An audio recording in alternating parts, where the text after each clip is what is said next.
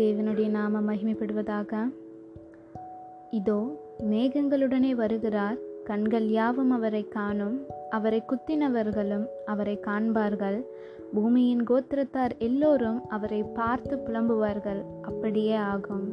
ஆமேன். தேவனுடைய இரண்டாம் வருகை ஆயத்தமாக இருக்குது. நம்ம ஆயத்தப்பட்டு ஒரு கூட்டத்தையும் ஆயத்தப்படுத்துவோம். இன்றைக்கி நம்ம பார்க்க போகிறது மத்தேயு 16:24.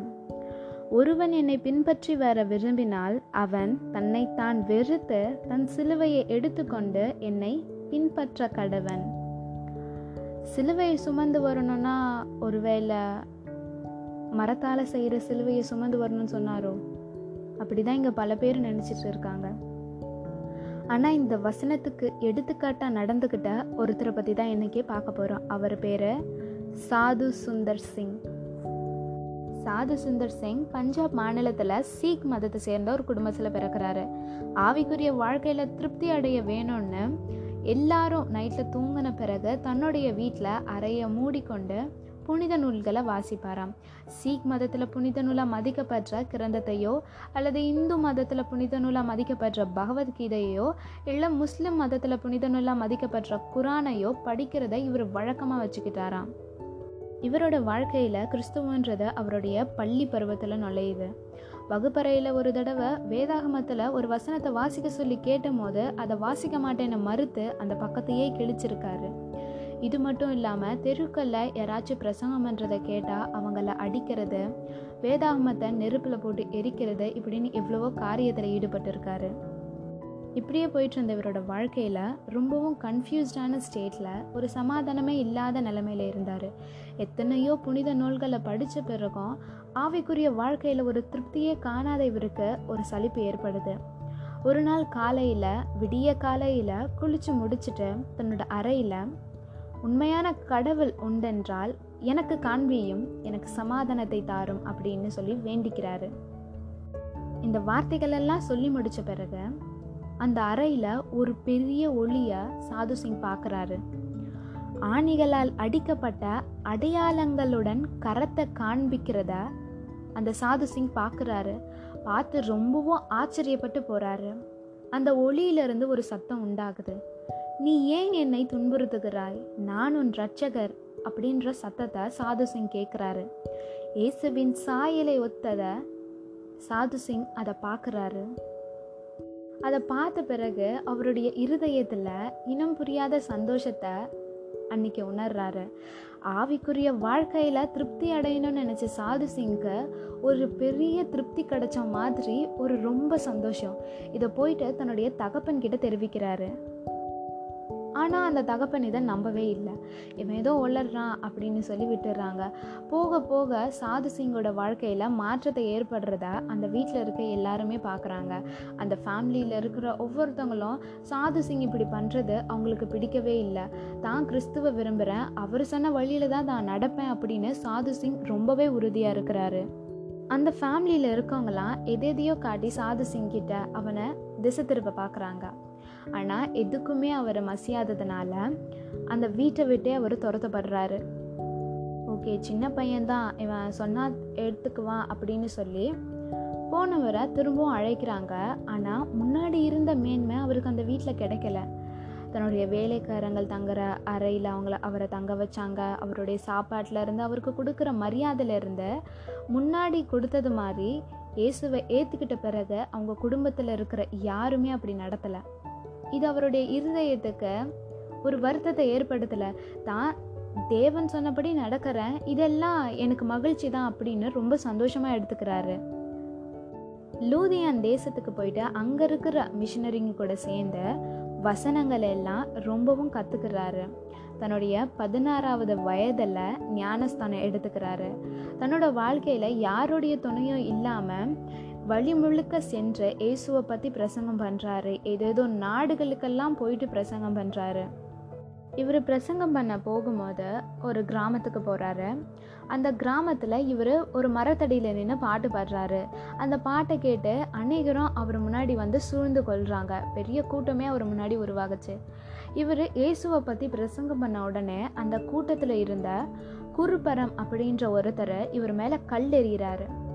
இவரை துன்புறுத்தின பிறகும் அதெல்லாம் சகிச்சுக்கிட்டு சாது சிங் திரும்பவும் எழுந்து சமாதானத்தோட அந்த ஜனங்களுக்காக பிதாவினிடத்துல பாவ மன்னிப்பு கேட்கிறாரு. இவங்க தெரியாம செய்யறாங்க, இவங்களை மன்னிச்சிருங்க அப்படின்னு. இவரோட இந்த சாந்த குணத்தை பார்த்த குருபராம் தேவன்கிட்ட மனம் திரும்புறாரு, அதாவது ரட்சிக்கப்படுறாரு. சாது சிங் தன்னோட வாழ்க்கை முழுக்க தேவனை பற்றி சொல்லணும், தேவனோட வழியில் நடக்கணுன்றத ரொம்ப உறுதியாக இருக்கிறாரு. ஒரு நாள் ஒரு பட்டணத்தில் போயிட்டு இதே போல் தேவனை பற்றி பிரசங்கிக்கிறாரு. அங்கே இருக்கவங்கெல்லாம் இது வெளியுலகத்தில் இருக்கிற கடவுளை பற்றி இங்கே சொல்கிறாங்க, இது ரொம்ப தப்பு அப்படின்னு சொல்லி அவரை கைது செய்கிறாங்க. அவருடைய ட்ரெஸ் எல்லாம் கழட்டிட்டு அவரை நிர்வாணியாக ஆக்குறாங்க. ஒரு தண்ணீர் இல்லாத கிணத்துல அவரை போட்டு அவரை மூடிடுறாங்க. அது என்ன கிணறுன்னு பார்த்தா அதில் பிரேதங்களும் நிறைய எலும்பு கூடுங்களும் துர்நாற்றம் வீசுகிற கிணறாக இருந்தது. 3 நாள் இரவு சாது சிங் அந்த கிணத்துலேயே இருக்காரு. 3 நாளும் தேவனை நோக்கி விண்ணப்பம் பண்ணுறாரு. 3ஆவது நாள் இரவு யாரோ ஒருத்தர் மேலே இருக்கிற தகத்தை எடுக்கிறாங்க. அந்த சத்தத்தை சாது சிங் கேட்குறாரு. ஒரு கயிறு மேலேருந்து வருது, இதை பிடித்துக்கொள் அப்படின்ற சத்தத்தை கேட்குறாரு. சாது சிங் ஏறி வரும்போது அது யாருன்னே தெரியாத ஒரு நபராக இருக்குது. அப்புறம்தான் தெரியுது இது அடைக்கப்பட்ட பகுதி, இந்த இடத்துல யாரும் வரமாட்டாங்க அப்படின்னு. அப்புறம் அவர் தெரிஞ்சுக்கிறாரு, இது நிச்சயம் தேவன் தான் தன்னை காப்பாற்றினாரு அப்படின்றத தெரிஞ்சுக்கிறாரு. நம்ம எல்லாருக்கும் தெரியும், நேபாள் தேசம் ஒரு இந்து தேசமாக அறிவிச்சு அது இந்தியாவிலேருந்து பிரிஞ்சு போயிடுச்சு அப்படின்னு. அப்படிப்பட்ட நேபாள் தேசத்தில் போயிட்டு இயேசுவை பற்றி பிரசங்கம் பண்ணுறாரு. அங்கே இருக்கிற அதிகாரிகளால் கைது செய்யப்படுறாங்க. அவரை ஜெயிலில் அடைக்கிறாங்க. ஜெயிலில் இருக்கும் போதும் அங்கே இருக்கிறவங்களுக்கு இயேசுவை பற்றி சொல்லி ஊழியம் செய்கிறாரு. இவர் இப்படி செஞ்சுக்கிட்டு இருந்ததுனால அங்கே இருக்க அதிகாரிகள் எல்லாம் ஒரு மாட்டு கொட்டகையில் அவரை கட்டி போட்டு அவரோட ட்ரெஸ்ஸை உருவி அவர் மேலே அட்டை பூச்சிகளை விடுறாங்க. அந்த அட்டை பூச்சிகள் எல்லாம் சாது சிங்கோட உடலை ஏறி அவரோட ரத்தத்தை எல்லாம் உரியுது. அப்படி இருக்கும் போதும் தேவனை துதிக்கிறாரு, தேவனை மகிமைப்படுத்துகிறாரு. இதை பார்த்த அதிகாரிகள் எல்லாம் ஒருவேளை இவன் பைத்தியக்காரனாக இருப்பான் போல அப்படின்னு சொல்லி அவரை விடுவிக்கிறாங்க. அதிலிருந்து மீண்டு திரும்பவும் பலன் கொண்டு இயேசுவை பற்றி மற்றவங்களுக்கு சொல்கிறாரு. இதை பார்த்து இந்த இவ்வளோ பெரிய அப்போஸ்தலனாக இருக்கிறாரு அப்படின்னு இயேசுவை குறித்து உண்மையாக இருக்கிறதுனால இந்தியாவில் இருக்கிற அநேகரும் இவரை தெரிஞ்சுக்கிறாங்க. அதனால் அநேக இடத்துல இயேசுவை பற்றி பிரசங்கம் பண்ணுறதுக்கு இவரை கூப்பிடுறாங்க. இவர் பிரசங்கம் பண்ணும்போது சொல்கிற வார்த்தை என்னென்னா, ஒருவன் தன்னை தான் வெறுத்து தன் சிலுவையை சுமந்து இயேசுவை பின்பற்ற கடவன்.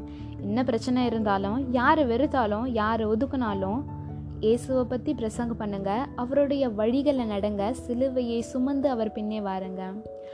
ஐஸ்வர்யவான வாழ்கிறது மட்டும் தேவனுக்கு பிரியமா அப்படின்னு நினச்சி நிறைய பேர் உலகத்தில் வாழ்ந்துட்டுருக்காங்க. அப்படியெல்லாம் இல்லாமல் சிலுவையை சுமந்து அவர் பின்னே செல்வதே தேவனுக்கென்று உண்மையாக ஊழியம் செய்கிறது அப்படின்னு ஆணித்தனமாக தன்னுடைய பிரசங்கத்தில் எல்லாத்துலேயும் சொல்கிறாரு.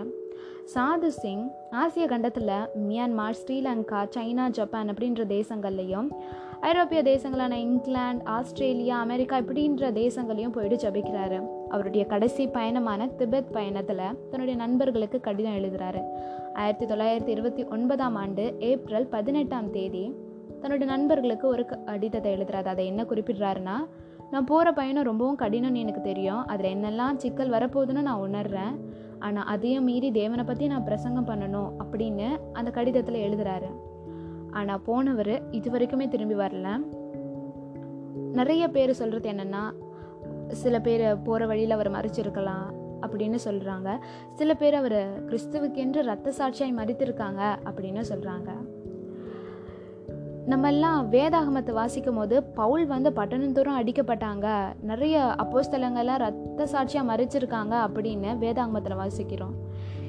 இப்படி கண்கூட ஒருத்தர் ரத்த சாட்சியாக மறிக்கிறது, இவ்வளோ கஷ்டங்களுக்கு மத்தியில் தேவனுக்கு உண்மையாக நடந்துக்கிட்டது, அவருடைய வழிகளில் நடந்துக்கிட்டது ரொம்பவும் ஆச்சரியப்படுற விஷயமா இருக்கும். அதுவும் நம்மளோட காலத்தில் நடந்தது ரொம்பவும் ஆச்சரியப்படுற விஷயந்தான். சிலுவையை சுமந்து தன் பின்னே வா அப்படின்றது வெறும்னையே மரத்தால் செய்யப்பட்ட சிலுவையை சொல்லாமல் நிஜமாகவே தன்னுடைய வாழ்க்கையில் அதை பின்பற்றி சிலுவையை சுமந்து பாடுகளை அனுபவித்த தேவனுக்கு உண்மையானவர்களாய், தேவனுக்கு பிரியமானவர்களாய் நடக்க நம்ம ஒவ்வொருத்தரும் விசுவாசிப்போம். Thanks for listening. Thank you. God bless you.